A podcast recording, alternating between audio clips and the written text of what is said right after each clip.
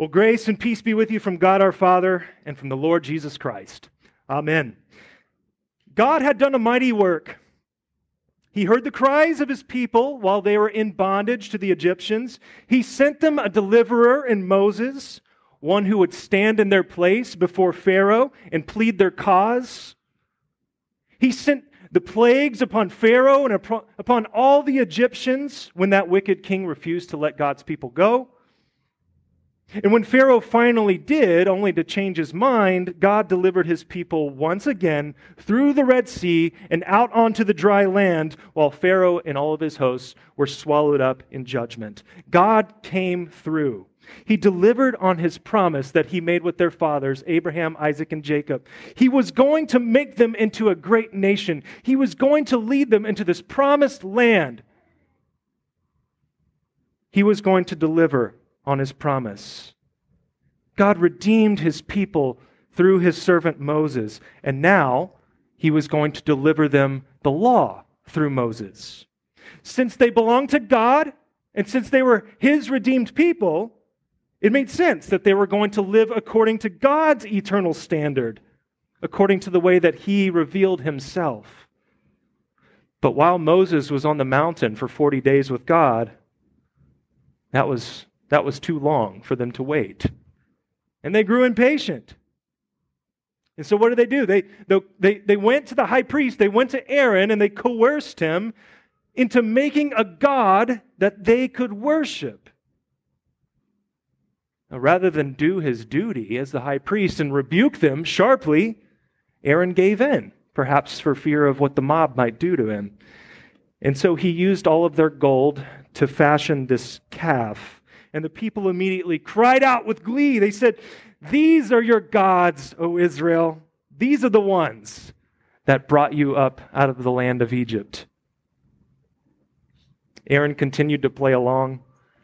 He planned a feast that very next day, one that was dedicated to both Yahweh, the God of the Old Testament, and to their newly adopted gods, small g gods. And there he was, commingling, mixing worship of the true God with these false gods. And so God, we, didn't, we didn't read it in the, in the reading this evening, but what happened in the text is that God nearly killed them right then and there on the spot. But Moses intervened once again. Moses stepped up to the plate. He pleaded with God that they might be spared. But Moses was not happy either. He took the tablets took those tablets that were freshly engraved by the finger of God. He grabbed Joshua. They go down the mountain. And Joshua is the one that heard the singing first. He thought it was shouts of war. Then he goes, Oh, no, no, that's singing. Maybe Moses was in denial by that point. Maybe he had to see with his own two eyes. But whenever they reached the bottom of the mountain, there were the children of Israel having a worship service around the golden calf. And Moses grew so angry that he threw down those tablets, the very ones that are inscribed with the Ten Commandments, and they broke. The covenant that God had made with his people was shattered just that quick. Now, the people that violated God's law, they would get their just due that day. Either they were going to be made to drink the dust of the idol that they had made, or they were going to be taken out by one of the sons of Levi. Thousands upon thousands of Israelites fell by the sword that day. They paid a hefty price. But what we saw in this account is that this, this is the breaking of the first commandment, 101. This is a master class in breaking the first commandment. The commandment says that we are to have no other gods. And the fine print says that we are not even to have the carved or the fashioned kind of gods that we make for ourselves. Not even those. Just one God, the true God, the God of Scripture. So we might be tempted here to look at the children of Israel with derision or with scorn. We might look at them and thumb our noses at them. We might say, Well, I would never do that. I would be one of the pious ones down there at the bottom of the mountain. I would be the one saying, Guys, stop. We'd like to think that we would be doing that, right? Have you ever stopped to wonder why they were prone to do such a thing? You ever considered that? God just delivered them with a mighty hand and an outstretched arm. God flexed his muscles on their behalf. He delivered them in a miraculous way. They were his chosen people that he rescued from slavery. What gives here? Let me tell you a little bit about the nature of men and women, the nature of mankind, and it will help us to understand the first commandment. There are a lot of competing theories out there about who we are, about what it means to be human. Let me give you a few of those theories. Some people assert that we are free, autonomous individuals who are self determined beings. You know what I mean by this? We get to choose our own way, we get to determine our own fate. We are free and autonomous. Some people suggest that we are primarily emotional beings who need self actualization. This is very popular now in our culture. The highest good is to self actualize, to be your truest self. And that's who we are uh, as, as, as, uh, as beings. Some of the more patriotic of individuals believe that we are fundamentally beings who are endowed by our Creator with unalienable rights. And now I'm, I'm, not, I'm not dismissing the wisdom of our nation's founding documents, but I think what we'll find is that in each of these definitions, each of these definitions is slightly off as to what God actually says we are in the scriptures. Because the only opinion that matters as to who we are is what God says we are. So, what does God say we are? The truth is, is that we are primarily dependent creatures. We are dependent creatures. We are created by God to receive everything from Him. That's who we are. We are created by God to receive everything from Him. And worship is simply the context in which we acknowledge the one from whom we receive all good gifts. And it's where He comes to serve us with those good gifts. Now, because your default condition as a created being is that of dependence, your default mode of operation is worship. That's your default setting. What does it mean to worship? To fear, love, and trust. To fear, love, and trust. You will set your heart on something and look to that thing for all good. And it's from that very thing that you derive your security, your meaning, your identity, your value, your comfort, your assurance, all of those things.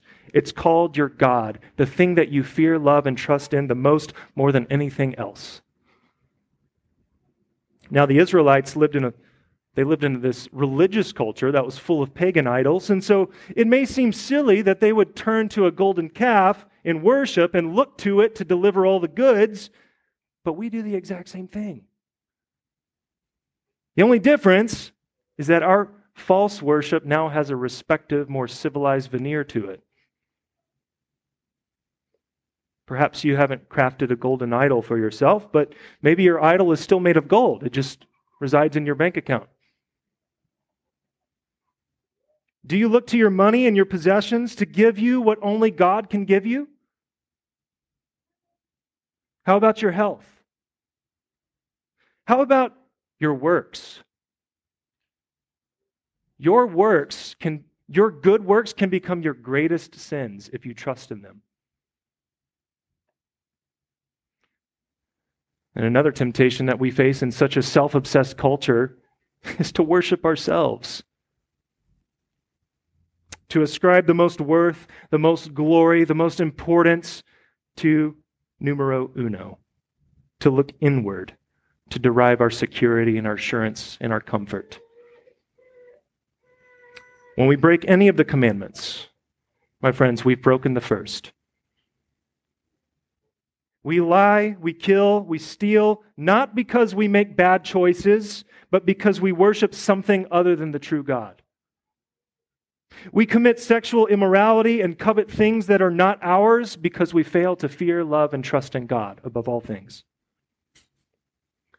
Thus, this first commandment, it's good that you're here. This is the most important one. This commandment gives shape to the rest of them. And the Spirit who searches the heart uses this word to lay us bare and to put all of our false gods to death. He uses this law to, to kill our idols, our idols which cannot deliver anything that they promise. So during this Lenten tide, and every day for that matter, not just during Lent, but every day, ask yourself, what do I fear, love, and trust in more than anything today? And if we're honest with ourselves, we can see where our false worship lies. Our greatest problem, my friends, is not that we're prone to make bad choices. Our problem is one of worship. And we worship false gods that cannot deliver what only the true God can deliver.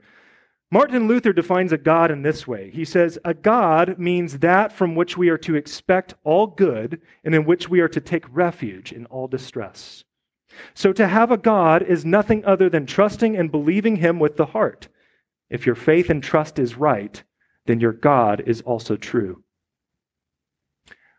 The Lord our God is a jealous one. He will not have us sharing our allegiances with any others. He will not have us mix worship of Him with false pagan worship, as Aaron the high priest did. He alone delivers us.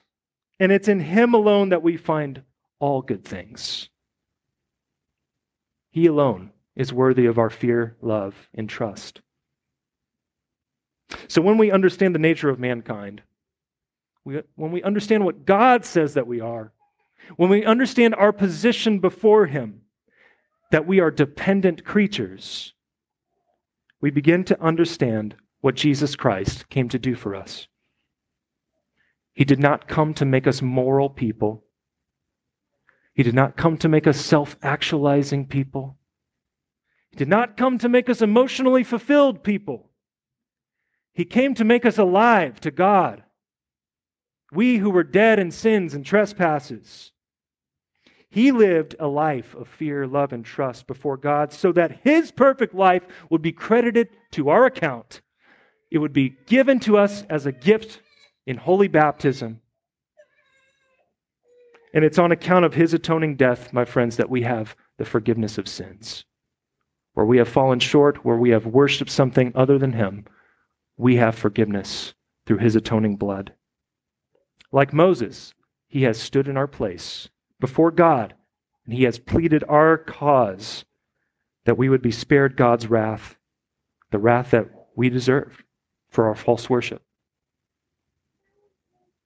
So during this season of Lent, may we repent of all of our, all of our idolatry, all of our false worship. May we look to Christ alone for everything good. Amen.